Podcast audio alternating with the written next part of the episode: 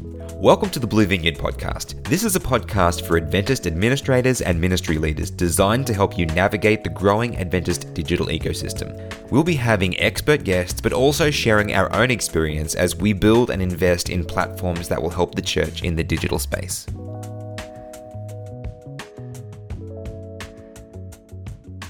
Hey guys, welcome back to the Blue Vineyard podcast. We're super excited that you are choosing to tune in with us today. We're going to be having a conversation with myself, Shanna, and with Luke. Hi. Yeah, hey. Last time we were talking, we were mentioning this idea of the ecosystem. Hmm. And that's kind of like a big and scary word. Hmm. Um, I don't know how you feel about that, Luke, but I feel like for me, it's taken a little bit of time to get around what that actually practically means. Hmm. So, yeah, talk to us today. What are we going to be um, delving into in just a moment? The idea that I, I, want to explore is obviously the Adventist ecosystem, and uh, an ecosystem, like at its at its root level, the fundamental level, it, it's a complex network of interdependent elements interacting with each other in, in, order to maintain a balance within the system for the flourishing of all components. I just read that, like that. That's actually something that's written down. It was on the internet, so I trust it. Nice, but we like it basically the reason that I'm thinking about this is because in in our business in, in Blue Vineyard we're looking at the Adventist ecosystem as a whole and asking questions around how we can improve that. And one of the first steps to being able to improve it or build it up is to understand it. And so that's a bit of a journey that I've been on over recent months, just trying to understand the ecosystem better so we can serve it better. And yeah, so I guess this is our opportunity to have a chat about it and just explore some of those ideas. Mm. And I guess looking in the Adventist space um, from different angles that we have been doing, we're seeing lots of need, right? In mm. the, especially in the digital space to grow that and to improve that. And, you know, to be like one person, like, oh, I can solve all these problems, and realizing, well, actually, no, one person can't solve all these problems. So, how are we working together? Mm. Yeah, it's been a real eye opener. It is. And from my perspective, I didn't expect this uh, research or whatever you want to call it I've been doing. I, I, didn't expect it to necessarily become a history lesson, but I was I was having a chat to, to Matt Lucio, um, the guy that runs the Adventist History podcast. For anyone, if you haven't heard that, I do recommend it. It's it's great.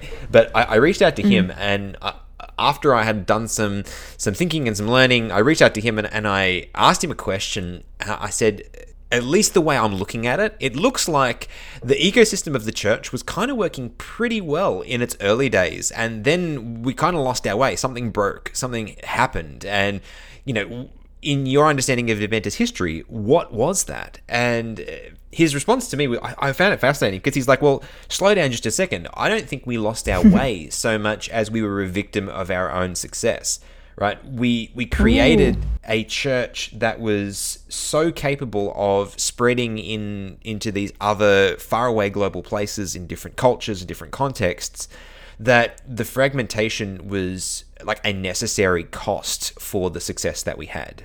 Mm.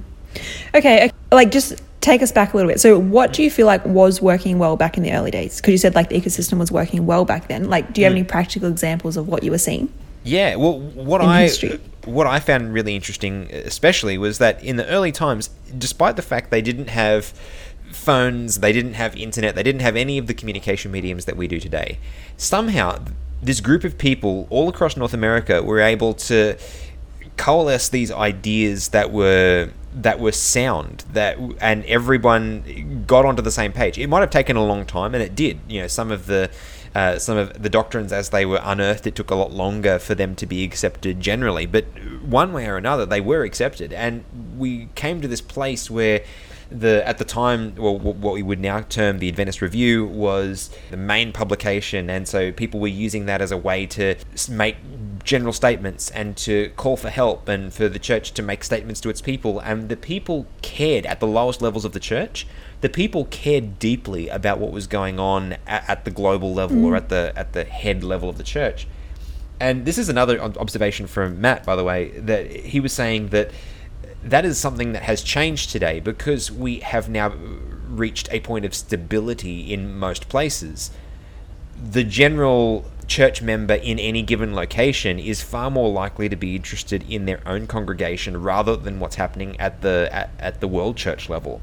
And that's not to say nobody mm. is, but that is to say that the, it's no longer the priority for virtually everybody. And because it's not the priority, even if the information is available, they're not paying attention to it, and so therefore these these levels of fragmentation starts to occur. Yeah, that's fascinating because like I'm just mm. reflecting on that, like with the Adventist Review, um, the and what, what was it called back in there? The Review and Herald and and yeah.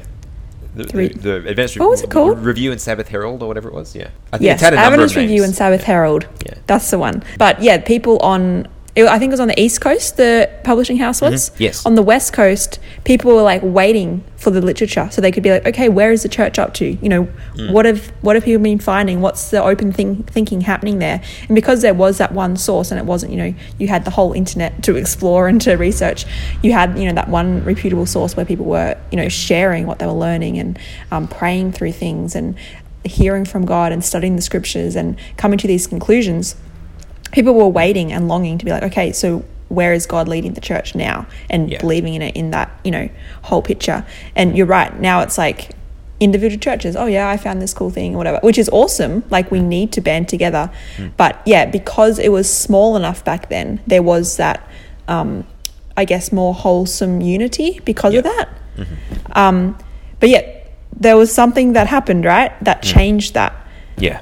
And so that was that, that was our success yeah, that was our success, mm. right? So we started to open up the mission field in, in Europe and Australia and Africa and, and, all these different places grew dramatically. And so, the, what was the logical thing that happened here in Australia? We've we started getting our church publications, things that make sense to us, right? So we have the Adventist mm. Record, and, and we have sci- the Signs Publishing. We have like these things that we know to be Australian publications, and that was kind of one of the these first steps in this fragmentation, which made complete sense because the people needed to be able to report and communicate in their own local areas, but that also mm. all of a sudden there was not one single place or area of operations; it was this global thing that was going on, and so the where I think it gets interesting for us because we're talking about this strictly from the point of view of the digital space. I think the other factor that made uh, this become a much more uh, muddy situation to navigate is that there was an explosion of media, right? Uh, there was radio came along and the church kind of got on board with radio and voice of prophecy those sort of ministries came up and there was ways and means for the church to utilize that. Tv came along and then we saw hope channel come out we saw 3abn and like this explosion of adventist media in those places. And then the internet came along and the internet just turned it up to 11 right? The internet made way for all of these channels that you could access information from from what based on your taste right? Whether you, if you consider yourself to be more of a conservative person or you consider yourself to be more progressive or you know, whatever label you want to hang on yourself there's like an outlet that's just for you. And so we start getting these echo chambers in adventism partially due to what i said before our, our success. We exist in a lot of different places and so therefore people will view us differently in that or view the global church differently from those places. But the other thing is with so much data now available, so many people now able to speak into the space, then it becomes a bunch of these small, decentralized voices rather than a unifying voice that people can go to. Yeah, and like it makes total sense, like what you were saying, for it to be broken down into smaller segments and to try and work on that. But then you run into the problem with people not being not collaborating and yep. n- like people having to reinvent the wheel and spend extra time and money on on things that have been done in other places. Mm. Um, ah, yeah, you're right. It just takes away some Oh, sorry. I was just going to say now. You, I think you're really hitting the nail on the head, and that's kind of the problem that I'm seeing now. Because when I was talking to Matt, I was really uh, struck by how much sense he was making on the point of uh, this is not an, an optional thing, right? So the the, the fragmentation, mm. this reinvention of the wheel in in whatever field or capacity that we're talking about, really wasn't optional. If we're going to be successful in multiple places, we actually need a degree of this decentralization. The fully the thing one person I, can't have full control the whole time. Exactly exactly. The mormon church does that right? And they if you're looking for a organization that does a really good job of centralizing that um, authority and and control as far as their digital work goes then they are the poster child for it and they have done a great job of that but that also means, uh, and this is also something else that, that Matthew pointed out, that that means that their innovation is greatly limited because everything is prescribed, right? This is the way we do it globally. And so innovation can only happen like in waterfall format from the top down whereas our church being so decentralized has a great capacity for adaptation and innovation. And so we've got that. We should be able to play to that. But my hypothesis what, like what i'm saying uh, what we're saying in in what we're trying to do is that while we agree with that in principle there are some things that we simply don't need to reinvent the wheel on. If there was a, mm-hmm. a central place that where we could find out, okay, we're trying to find a tool to do, you know, fill in the blank, whatever that might be, a new tithe processing platform online or uh, a literature evangelism dashboard for, for different programs or uh, event software for running uh, camp, Adventist camp events. Like these kinds of things, if they are created and done in a positive way in one location, why would we want to? Why are we spend, doing it again? Yeah, why would we duplicate that? And that is costing a lot of money for people oh. in each area to yes. produce. mm. And so, yeah, why aren't we using those across across spaces? Yes. And so that kind of, I guess that kind of brings us up to present day. And so that was one of the things that we hope to do, right? So, I mean, we provide some services and that, but ultimately, uh, what I think the, at the root of what we're trying to do is to connect the Adventist organizations that we want to serve with the best solutions for them. So, if we know of a, a great platform that's doing a certain thing that is in South America and there is a, a, a, conference that is in Africa that's trying to achieve that, well, then maybe we can connect those dots and help those people do that. So, mm. I think this is one of the, the beauties of the the internet, this age of, of technology that we're in, is that we're able to do that. And so this led me uh, a few months ago to start a, a database. So every time I found a, an Adventist focused product or service in the digital space, I started adding it to a database and I started reaching out to people and saying, hey, this is I'm building this database, you know, who would who should be on it? What should be this? Who should be that? And it is slowly growing. And I continue to be amazed at how many uh, of these providers that I'm finding that I didn't even know about. I, I, continue to even find people that are, you know, in my own conference or in my own area that I just wasn't aware of before. And so as I'm building this out, I'm hoping this will become a resource that will be really helpful to, to administrators who are trying to find someone to do a certain thing or a product to help with a certain problem. If we can create a, a database that's specifically of that's in this category, right? So if I take a step back, talking about the ecosystem, coming back to our initial conversation, right?